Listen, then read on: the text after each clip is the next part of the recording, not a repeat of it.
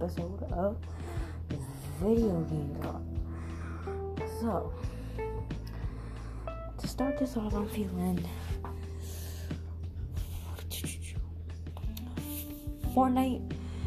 It's new season. Fortnite new season. Hmm. Damn. What should I say about it?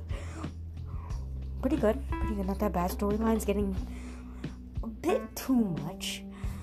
It's all going together, but not in the way that I thought it would be. And um, I guess the wolves. I hate them. Not good at all. I mean, they give you resources, blah, blah, blah, blah, but they're too, too much damage. Too much damage. For me, at least. Like, if, what if I'm getting shot by a team and a pack of wolves comes up behind me, bites me in the back of the damn head? What am I gonna do now? Just stand there and die, probably. Pretty easy to take down, though. They don't have much health. The new weapons are amazing. Every single primal weapon in the game is godly. I don't care.